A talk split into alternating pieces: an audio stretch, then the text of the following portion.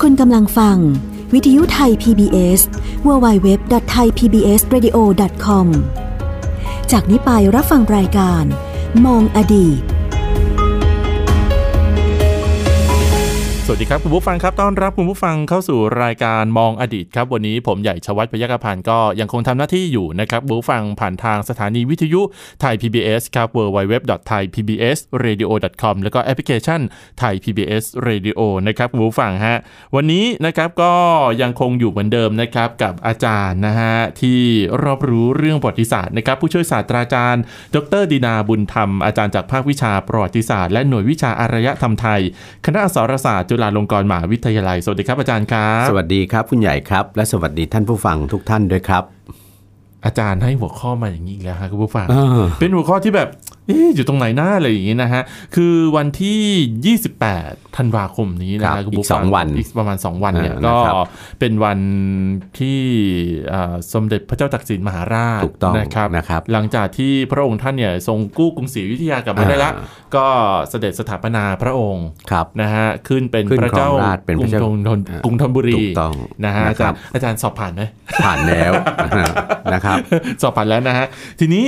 อาจารย์บอกว่าอาจารย์จะขอเล่าเล่าเรื่องแล้วท่านก็ทรงย้ายเมืองหลวงด้วยอ๋อใช่ไหมใช่ใช่ใช่นะครับอาจารย์จะขอเล่าเรื่องหนึ่งก็คือพระราชวังเดิมกรุงธนบุรี ผมนึกยังไงก็นึกไม่ออกเลยถามอาจารย์หลังใหม่ว่าอาจารย์พระราชวังนี้อยู่ตรงไหน อาจารย์บอกว่าอยู่ข้างวัดอรุณ ผมก็ยังไม่นึกไม่ออกอีกโอเค วัดอรุณรู้จักแต่อยู่ตรงไหนล่ะอาจารย์บอกว่าอยู่ที่กองบัญชาการทหารกองทัพเรือกองทัพเรือในะฮะปัจจุบันอ่านะครับผมก็เลยว่าอาจารย์ต้องพาไปเที่ยวแล้วล่ะเพราะว่าผมไม่ไม่เคยเข้าเออทั้งทั้งที่ทุกวันนี้เปิด เปิดให้สาธารณชนเข้าไปชมได้แล้ว แต่ก็ไม่กล้าเข้านะครับในอาจารย์ แต่หลายคนก็ไม่รู้ไงเพราะว่าเออจะจะจะว่าทางกองทัพเรืออ่อนประชาสัมพันธ์ก็ก็อยากจะว่าอยู่เหมือนกันแหละนะครับนะก็ก็อาจจะต้องมีการประชาสัมพันธ์เข้าให้ฟรีไหมให้เข้าฟเพิ่รีมไหมขึ้น ก็ไม่ได้ไม่ได้มีการเก็บค่าเข้าชมอ่านะคครัรับบผมนะ อะวันนี้นะฮะพระราชวังเดิมกรุงธนบุรีนะฮะครับก็คงให้อาจารย์เป็นผู้เล่านะฮะอ่าว่าที่นี่มีความสำคัญอย่างไรนับตั้คงรับแต่อ่ากู้กรุงศรีอยุธยามาได้ แล้วก็ย้ายเมืองหลวงมาอยู่ที่นี่ครับอาจารย์ ก็เนื่องในวันสมเด็จพระเจ้าตากสินมหาราชครับ28 ธันวาคมฝั่งนะทคนรับจัดงานไหมวันนี้เอ่อฝั่งทนก็ต้องเริ่มมะเริ่มเลยเริ่มมีงานละอืมเขารอบๆวงเวียนใหญ่รอบๆพระบรมราชานุสาวรีย์ใช่ไหมครับเขาก็จะมีการจัดงาน หลังจบรายการค่อยไปนะอาจารย์อะนะก็จะมีการจัดงานฉลองในวันที่ระลึกวันนี้นะครับ รวมทั้งในพระราชวังเดิมอืมก็จะมีพิธีการครับในส่วนของกองทัพเรือครับนะเขาก็จะบำเพ็ญกุศล อุทิศถวาย แล้วก็มีพิธีบวงสรวงดวงครับพระวิญญาณครับนะสมเด็จพระเจ้าตากสินมหาราชที่ในพระราชวังเดิมด้วยครับพระราชวังเดิมนั้นก็มีสถานะในสมัยธนบุรีใช่ไหมครับ มีสถานะเป็นพระราชวังหลวงครับใช่ไหมครับ เหมือนพระราชวังหลวงที่กรุงศรีอยุธยาเนี่ยอืมนะแต่ว่าเป็นพระราชวังเป็นพระราชวังหลวง แต่พอ หลัง 15 ปีในรัชกาลสมเด็จพระเจ้าตากสินมหาราชไปแล้วครับใช่ไหมครับ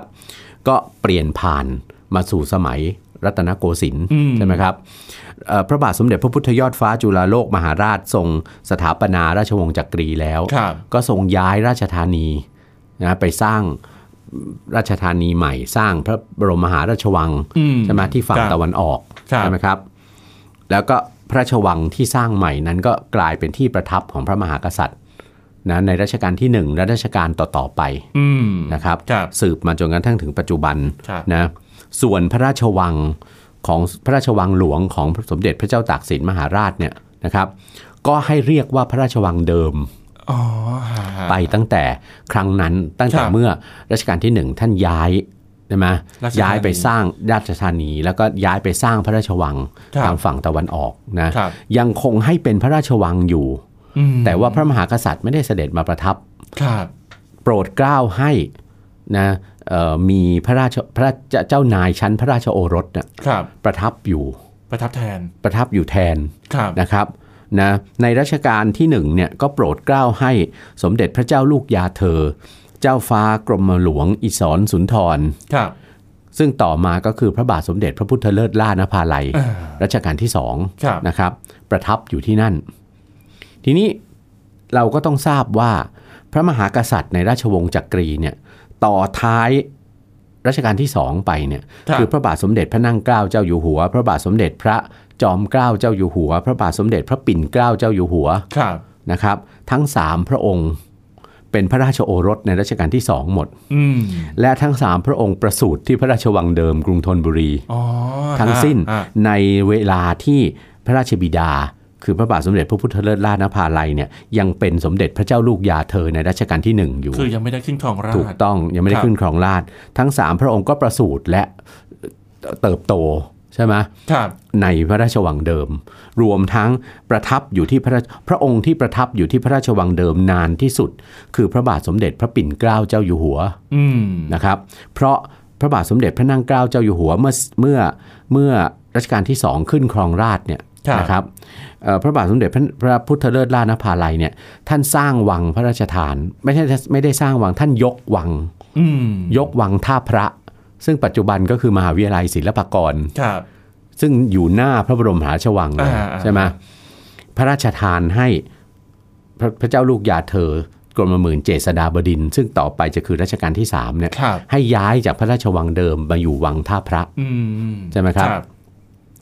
พระบาทพระเจ้าลูกสมเด็จพระเจ้าลูกยาเธอเจ้าฟ้ามงกุฎเมื่อสิ้นรัชกาลที่สองท่านก็เสด็จออกผนวดเป็นพระพระสงฆ์ครับเพราะฉะนั้นท่านก็ไปอยู่วัดอ่าใช่ไหมอยู่ตั้งแต่วัดราชาธิวาสมาจนถึงวัดบวรนิเวศครับ27 ปีตลอดรัชกาลที่3เพราะฉะนั้นพระราชวังเดิมก็คือให้พระอนุชาคือน้องท่านครับซึ่งต่อมาคือคือตอนนั้นคือสมเด็จเจ้าฟ้าจุฑามณีอืมนะเป็นน้องแท้ ๆ ของรัชกาลที่ครับ4 พอรัชกาลที่ 4 ท่านขึ้นครองราชย์ต่อจากรัชกาลที่ 3 ท่านก็เฉลิมพระพระอิสริยยศ เป็นพระบาทสมเด็จพระปิ่นเกล้าเจ้าอยู่หัวครับคือเป็นวังหน้าเป็นพระมหาอุปราชอืมแต่ท่านเฉลิมพระยศให้เป็นพระเจ้าแผ่นดินพระองค์ที่สองครับในในในราชอาณาจักรนะคครัรับบหลังจากนั้นนะพระราชวังเดิมเนี่ยเมื่อพระบาทสมเด็จพระปิ่นเกล้าย้ายมาประทับที่วังหน้าแล้วครับในรัชกาลที่สี่เนี่ยนะก็โปรดเกล้าให้เจ้านายพระองค์อื่นๆเนี่ย นะครับไปประทับเช่นนะเอ่อพระเจ้าบรมวงศ์เธอกรมหลวงวงศาธิราชสนิท ซึ่งเป็นพระราชโอรสองค์หนึ่งของรัชกาลที่สองครับนะก็เคยไปประทับครับนะครับ เจ้านายพระองค์สุดท้ายที่ประทับที่พระราชวังเดิมครับนะครับ คือสมเด็จพระเจ้าน้องยาเธอ เจ้าฟ้าจาตุรนรัศมี กรมพระจักรพรรดิพงศ์อืมท่านเป็นพระอนุชาคือน้องชายแท้ ๆ เลยครับ เนาะของพระบาทสมเด็จพระจุลจอมเกล้าเจ้าอยู่หัวอืมรัชกาลที่ครับ5ร่วมพระราชชนนีเลยครับเป็นลูกด้วยกันที่ 4 แม่เดียวกันครับนะครับนะสมเด็จเจ้าฟ้าจาตุรนรัศมีเนี่ยประทับที่พระราชวังเดิมจนสิ้นพระชนครับในปีพศ 2449อืมนะครับ ในเวลานั้นเนี่ยพระบาทสมเด็จพระจุลจอมเกล้าเจ้าอยู่หัวมีพระราชดำริอยู่แล้วว่า จะทรงหาสถานที่นะให้เป็นโรงเรียนในเรือครับ เพราะทรงพัฒนากองทัพเรืออย่างตะวันตกอืมขึ้นมาแล้วเนี่ยครับแต่ยังไม่มีสถานที่เหมาะสมที่จะให้เป็นโรงเรียนในเรือครับสถานที่ที่จะให้เป็นโรงเรียนในเรือเนี่ยเพื่อฝึกนายทหารที่จะเป็นนายทหารเรือเนี่ย มันต้องเป็นสถานที่ที่อยู่ริมแม่น้ำหรือริมทะเลใช่ไหมคุณใหญ่ ก็ต้องอย่างนั้นสิฮะอ่าอาจารย์ก็ก็มีพระราชดำริ พระราชทาน พระราชวังเดิมเนี่ยนะคครัรับบให้เป็นโรงเรียนในเรือก่อนอืมนะครับ ให้เป็นโรงเรียนในเรือก่อนนะ และอาจจะส่งพระราชดำริด้วยว่าผู้เป็นเจ้าของพระราชวังครับพระองค์แรกเลยก็คือสมเด็จพระเจ้าตากสินมหาราชเนี่ยถ้าคุณใหญ่พิจารณาดูพระราชประวัติ โดยเฉพาะพระราชประวัติช่วงที่ที่ทรงมีบทบาทสำคัญในการเป็นแม่ทัพอืมรบทัพจับศึกเพื่อกู้กรุงศรีอยุธยาครับและทำสงครามกับกับพม่า หรือกับหรือทำสงครามเพื่อรวบรวม ราชอาณาจักรให้เป็นปึกแผ่นเนี่ยครับสมเด็จพระเจ้าตากสินมหาราชเนี่ยทรงใช้ยุทธศาสตร์การทำสงครามทางเรือเนี่ยเยอะมากอืมหลายกรณีมากถูกไหมครับครับทรงยกทัพยกกองทัพทางเรือเนี่ยตั้งแต่ทำไมยกทัพทางเรือเนี่ยจากเมืองจันทบุรีครับใช่ไหมครับเข้ามากู้กรุงศรีอยุธยาเนี่ยยุทธศาสตร์ทางเรือ ยุทธศาสตร์การยกพลขึ้นบก การลำเลียงทหารทางด้วยเรือเรือเล็กเนี่ยเรือลำน้ำเนี่ยนะครับครับนี่มันคือยุทธศาสตร์ที่ที่ยังคงมีอยู่ในกองทัพเรือปัจจุบันนี้ ก็เป็นการเหมาะสมเลยครับที่จะพระราชทานพระราชวังเดิมใช่ไหมให้เป็นที่ตั้งโรงเรียนในเรือครับนะตั้งกันมาจนกระทั่ง เป็นที่ตั้งโรงเรียนในเรือเนี่ยอยู่กันมาจนกระทั่งถึงเอ่อสมัยหลังสงครามโลกครั้งที่สองอ่าครับรัฐบาลโดยกองทัพเรือก็มีดำริ ให้ย้ายโรงเรียนในเรือนะครับ ออกไปอยู่ที่ใกล้ๆฐานทัพเรือสัตหีบอ๋อนะครับอยู่ระยะหนึ่งครับก่อนจะย้ายมาสู่ที่ตั้งปัจจุบัน ที่ตำบลท้ายบ้านอำเภอเมืองจังหวัดสมุทรปราการอ่าใช่ไหมฮะหรือที่เรียกว่าปากน้ำอะอ่าโอเคในโอเคปัจจุบันใช่ไหมครับครับโรงเรียนในเรือก็ตั้งอยู่ที่นั่นจนกระทั่งถึงปัจจุบันครับพอโรงเรียนในเรือย้ายออกไปจากพระราชวังเดิมใช่ไหมคครัรับบ กองทัพเรือก็ขอพระราชทานพระบรมราชานุญาตนะพระบาทสมเด็จพระเจ้าอยู่หัวรัชกาลที่ 9 เนี่ยนะครับใช้พระราชวังเดิมเป็นกองบัญชาการกองทัพเรืออืมาจนกระทั่งถึงปัจจุบัน คือคือเหมือนเป็นกองบัญชาการใหญ่ ถูกเลยต้องกองบัญชาการใหญ่ของกองทัพเรือ ผู้ครับบัญชาการทหารเรือก็นั่งทำงานที่พระราชวังเดิมอ๋อนะครับฮฮแล้วก็มีกรมกองต่างๆนะในส่วนบัญชาการของกองทัพเรือเนี่ยครับตั้งอยู่ในบริเวณ พระราชวังเดิมอืมนะครับครับ ก็มีการจัดสร้างอาคารสถานที่ใหม่ครับนะเพิ่มเติมขึ้น แต่ก็ทำในส่วนพื้นที่ด้านนอกของพระราชวัง ชั้นนอกของพระราชวังครับเอ่อส่วนตัวที่เป็นเขตพระราชฐานที่ประทับเดิมเนี่ยตั้งแต่สมัยสมเด็จพระเจ้าตากสินมหาราชเนี่ยก็ยังคงอนุรักษ์มอาคารดั้งเดิมครับเอาไว้ครับนะครับ นะซึ่งก็มีอาคารหลังสำคัญสำคัญนะในพระราชวังเดิม ซึ่งเราสมควรจะแนะนำให้ท่านผู้ฟังได้รู้จักอ่านะอยู่ครับจำนวนหนึ่งครับแต่ก็ต้องกล่าวนิดหนึ่งนะว่าว่า พระราชวังเดิมเนี่ยถ้าท่านผู้ฟังมีโอกาสเข้าไปนะเอ่อในพระราชวังเนี่ยนะครับท่านผู้ฟังเข้าไปถึงส่วนที่เป็นเขตพระราชฐานแล้วเนี่ยท่านผู้ฟังก็อาจจะตกใจทำไมฮะว่าทำไมเป็นพระราชวังขนาดเล็กเหลือเกินอืมนอกจากเล็กเหลือเกินแล้วเนี่ย ยังขาดองค์ประกอบของความเป็นพระราชวังหลวงโอ้โหขนาดนั้นเลยเหรของอาจารย์ความเป็นพระราชวังหลวงอย่างพระราชวังหลวงในกรุงศรีอยุธยาครับหรือพระราชวังหลวงในกรุงรัตนโกสินทร์คือพระบรมมหาราชวังครับองค์ประกอบที่ขาดไปก็คืออะไรอะไรอาจารย์องค์ประกอบสำคัญที่สุดเลยในความเป็นวังหลวงคือ พระมหาปราสาทราชมนเทียน ใช่พระราชวังหลวว่าพระราชวังเดิมของสมเด็จพระเจ้าตากสินมหาราชไม่มีพระมหาปราสาทคือนะครับคือคือถ้าคือผมเองเนี่ยมองมองมองจากตอนที่นั่งเรือไปนะอาจารย์ เวลาที่นั่งเรือด่วนนั่งอะไรอย่างเงี้ยนะฮะอาจารย์แล้วก็ผ่านบริเวณกองทัพเรืออย่างเงี้ยครับคือมองเข้าไปเนี่ยไม่ได้มีอะไรใหญ่โตมโหฬารอ่าไม่ได้มีอะไรเลย คือมองเข้าไปเหมือนเป็น แล้วก็เห็นอาคารบ้านเรือนละครับ ไม่มีอะไรเลย เออคือ ถ้าผ่านบริเวณตรงนั้นที่ตั้งพระราชวังเดิม ถ้าผ่านด้าน ด้านแม่น้ำเจ้าพระยาอ่านั่นั่งเรือผ่าน ครับ สิ่งที่เห็นตรงนั้นคือป้อมปืนขนาดใหญ่ แค่นั้นเองจริงๆ ป้อมปืนสีขาวแล้วก็ใช่ เอ่อปัจจุเอ่อปัจจุบันมีเสาธงเสาธงซึ่งชักธงกองทัพเรือใช่ธงและธงตำแหน่งผู้บัญชาการทหารเรือ ใช่อยู่อยู่บนนั้นนะครับ ป้อมนั้นชื่อป้อมวิชัยประสิทธิ์ อืมอันที่จริงเป็นป้อมปืนซึ่งมีมาตั้งแต่สมัยอยุธยาแล้วอ๋อครับนะในสร้างในรัชกาลสมเด็จพระนารายมหาราชครับออกแบบก่อสร้างโดยวิศวกรชาวฝรั่งเศสนะ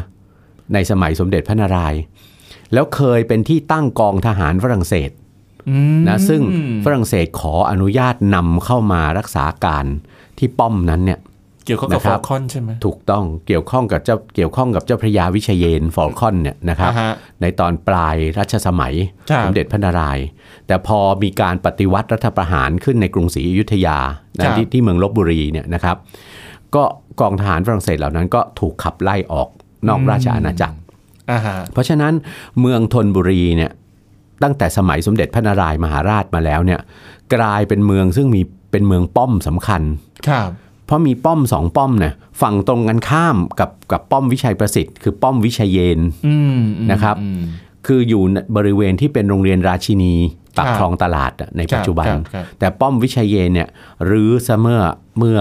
เมื่อเมื่อสร้างกรุงเทพเนี่ยแหละอืมนะครับณในรัชกาลที่หนึ่งเนี่ยครับคือเริ่มรื้อกันมาตั้งแต่สมัยพระเพทราชาแล้วอืมเมื่ออืมเมื่อไล่ทหารฝรั่งเศสออกไปครับนะครับเพ ราะฉะนั้นเท่ากับเมืองธนบุรีเนี่ยเป็นเมืองที่มีป้อมปืนมั่นคงอยู่แล้ว ครับสมเด็จพระเจ้าตากสินมหาราชท่านจึงเลือกใช้เป็นเมือง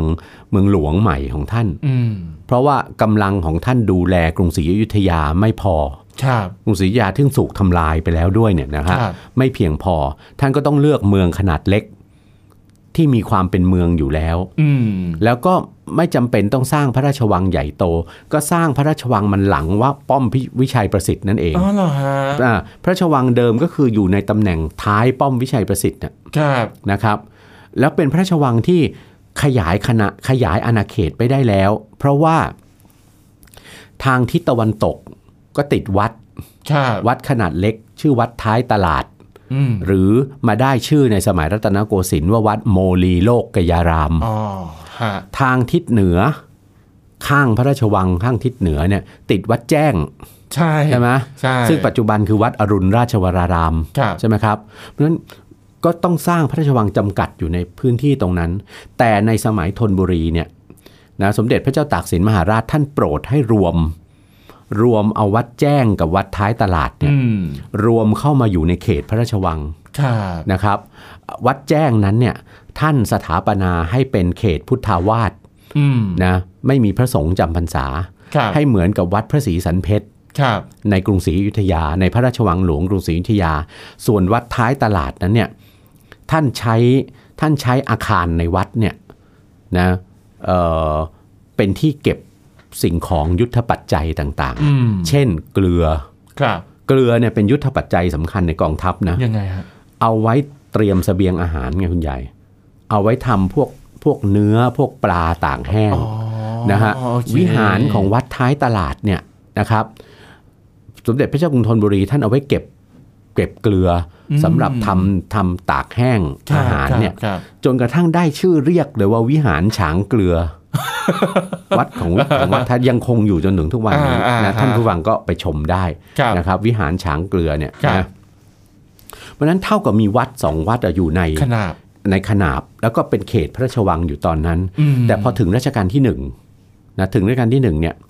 เอ่อท่านลดเขตพระราชวังลงครับท่านดึงเขตวัดสองวัดนะกลับไปเป็นวัดที่มีพระจำพรรษาเหมือนเดิมอืมอืมนะครับ แล้วก็พระราชวังเดิมก็ไม่เป็นพระราชวังที่ไม่มีวัดอยู่ในในอาณาเขตครับใช่ไหมครับแต่เป็นที่อย่างที่เรียนแล้วให้สมเด็จพระเจ้าลูกยาเธอไปประทับครับแล้วก็มีเจ้านายประทับกันอยู่ต่อมาจนถึงรัชกาลที่ห้าครับใช่ไหมครับ อาคารในพระราชวังซึ่งบอกแล้วว่าไม่มีปราสาทอืมขาดองค์ประกอบของความเป็นพระราชวังหลวงครับเหมือนอย่างในสมัยอยุธยาครักับในกรุงรัตนโกสินทร์นะอันนี้อีก เหตุผลหนึ่งก็น่าจะเนื่องจากการที่สมเด็จพระเจ้ากรุงธนบุรีเนี่ยนะครับ ทรงวางพระองค์มีสถานะในการเป็นผู้นำทางทหารครับมากกว่าการวางพระองค์ในลักษณะของการเป็นกษัตริย์ ซึ่งเป็นสมมุติเทพ มากกว่านักปกครอง นักปกครองท่านก็ต้องเป็นอ่านันักยุทธศาสตร์แม่ทัพท่านก็ต้องเป็นอ่าอ่าแต่ขณะเดียวกันท่านจะละสถานะของการเป็นกษัตริย์ที่ เป็นไปตามความเชื่อในในศาสนาพราหมณ์กับพุทธศาสนา ว่ากษัตริย์คือสมมุติเทพครับเป็นเทพเป็นเทพไทยอวตารลงมาอืมอืมก็ต้องประทับอยู่ในปราสาท ซึ่งเป็นสัญญลักษณ์ของวิมานของเทพเจ้าครับตัวนั้นพระเจ้ากรุงธนบุรีท่านละไปเลยอืมเพราะท่านมีประสบการณ์เชิงประจักษ์มาแล้วครับว่าสถานะดังกล่าวนั้นไม่ได้ช่วยอะไรเลย ให้ให้พระมหากษัตริย์ได้ป้องกันปกบ้านป้องเมืองได้ กรุงศรีอยุธยาก็ถูกกองทัพพม่าทำลายอยู่ดีอืมอืม นั้นสถานะของพระองค์จึงเป็นสถานะที่ พระองค์เลื่อนขึ้นสู่ความเป็นกษัตริย์เนี่ยจากสถานะของการเป็นขุนนางเป็นข้าราชการอืมครับและเป็นข้าราชการที่เน้นความสำคัญของฝ่ายทหารมากกว่าครับเพราะฉะนั้นถึงเวลาที่จะต้องสร้างพระราชวัง ในท่ามกลางสภาวะการที่บ้านเมือง อยู่ในสภาวะที่ยังเผชิญกับภัยสงครามอยู่มภาพลักษณ์และบทบาทของท่านต้องแสดงออก ในภาพลักษณ์ของความเป็นนักการทหารครับเป็นผู้นำทางการทหารมากกว่าจะเป็นกษัตริย์ ซึ่งเป็นสมมุติเทพอ่าคอัรับนนั้นคือความจำเป็นในขณะนั้นครับใช่ไหมครับครับเพราะฉะนั้นสร้างได้แค่อะไร สิ่งสำคัญมากเลยที่ทรงสร้างในพระราชวังเดิมคือท้องพระโรงอืมก็ไม่ใช่ท้องพระโรงที่เป็นเหมือนท้องพระโรงปราสาทใช่ไหมครับท่านสร้างท่านเอาแบบท้องพระโรงพระราชวังเดิมเนี่ยท่านเอาแบบศาลาลูกขุนในกรุงศรีอยุธยามาสร้างโอ้ ศาลาลูกขุนนี่คืออะไร คือสสถานที่คือคืออาคารที่ใช้เป็นสถานที่ประชุมขุนนางอะเหมือนสารวาการแบบนั้นอะประมาณนั้นประชุมขุนนางก่อนอ่าฮะที่จะอะไรอ่าฮะสรุปเรื่องการปัญหาการบริหารราชการแผ่นดินครับต่างครับๆก่อนที่จะสรุปได้ความยังไงนำขึ้นไปกราบบังคมทูลพระมหากษัตริย์ บนพระมหาปราสาทอืมเวลาที่เสด็จออกว่าราชการอ่าฮะเนี่ยท้องพระโรงพระราชวังเดิมมีลักษณะเหมือนศาลาลูกขุน แค่นั้นนะไม่ได้ไม่ได้มีความหรูหราอะไรมากมายนะครับอืมที่สำคัญที่สุดแล้วประทับที่ไหนอะนั่นสิ มีท้องพระโรงนะก็เหมือนกับที่ประชุมขุนนาง ที่ประทับเรียบง่ายมากเลย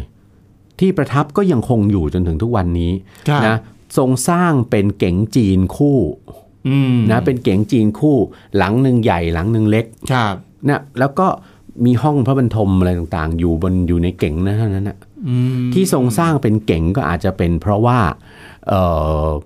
ภูมิหลังเดิมของของพระองค์ท่านเป็นลูกจีนครับใช่ไหมครับครับนะท่านก็อาจจะมีความคุ้นเคยอยู่กับ แล้วก็มีคนในแวดวงเป็นช่างจีนใช่ไหมอืมก็ท่านก็สร้าง นอนเก๋งคู่นะซึ่งอ่าฮะซึ่งเป็นเป็นถือว่าเป็นพระตำหนักขนาดเล็กมากนะครับเล็กจริงๆเล็กจริงๆท้องพระโรงพระราชวังครับเดิมกับพระตำหนักเก๋งคู่เนี่ยนะครับ เป็นอาคารที่มีอายุสืบมาตั้งแต่ครั้งกรุงธนบุรี เพียงสองหลังเท่านั้นที่อยู่ในพระราชวังเดิมครับนะครับ ภายหลังจากเอ่อสิ้นรัชกาลพระเจ้ากรุงธนบุรี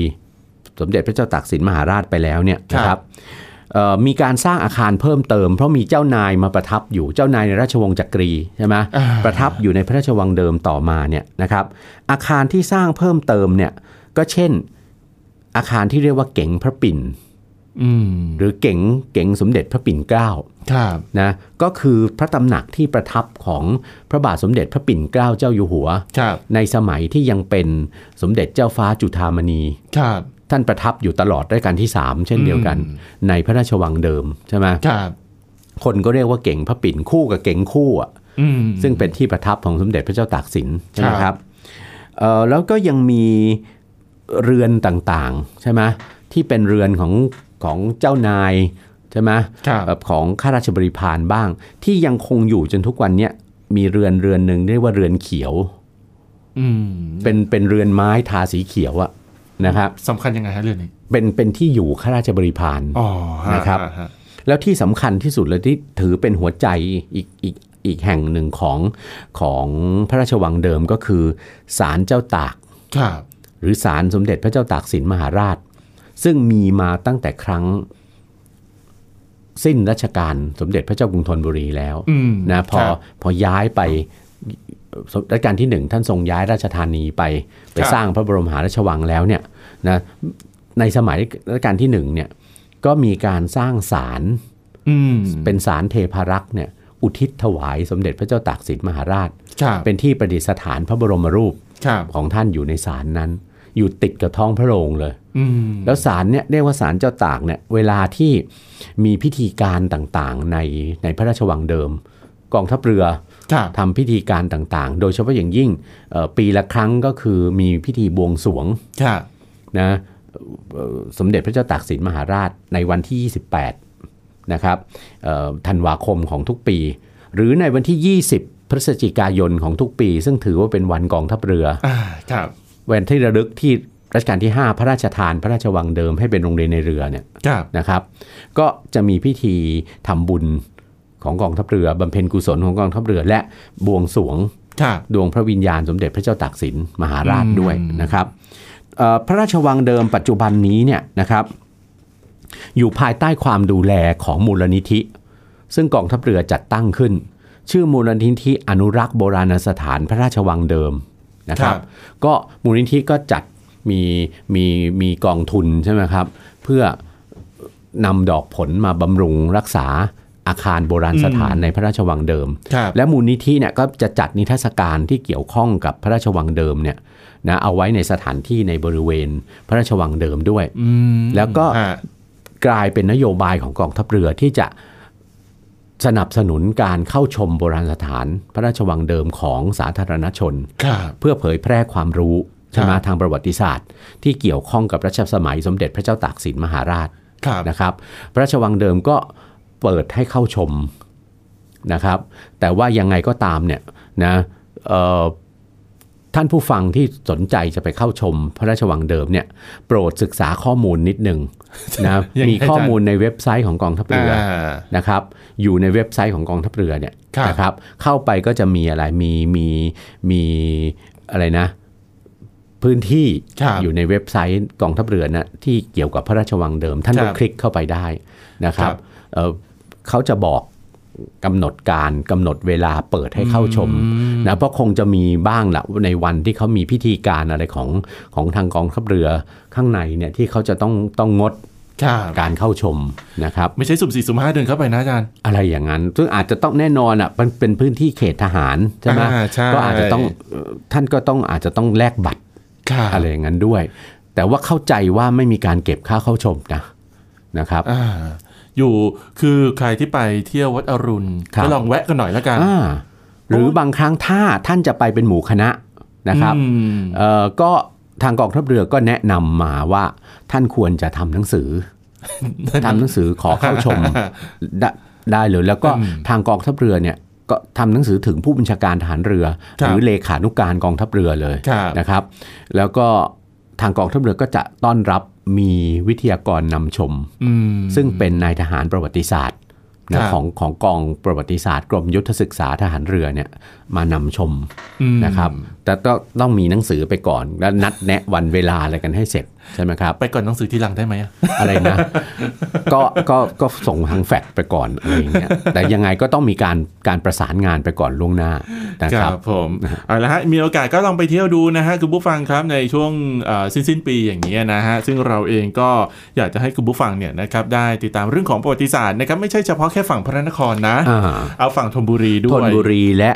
บ้านเมืองหัวเมืองอื่น ๆด้วย ถูกต้องนะครับนะฮะยังมีเรื่องราวเราอีก็จะนำมากมายเสนอกันต่อไป ใช่ ยังมีเรื่องราวอีกเยอะนะฮะที่อยากจะให้ได้ติดตามกันนะครับ วันนี้ผู้ช่วยศาสตราจารย์ดรดีนาบุญธรรมอาจารย์จากภาควิชาประวัติศาสตร์และหน่วยวิชาอารยธรรมไทย คณะอักษรศาสตร์จุฬาลงกรณ์มหาวิทยาลัย แล้วก็ผมใหญ่ชวัฒน์พยัคฆพันธ์นะครับก็ต้องขอลาคุณผู้ฟังไปก่อนนะครับ เราสองคนลาไปแล้วฮะสวัสดีครับ สวัสดีครับ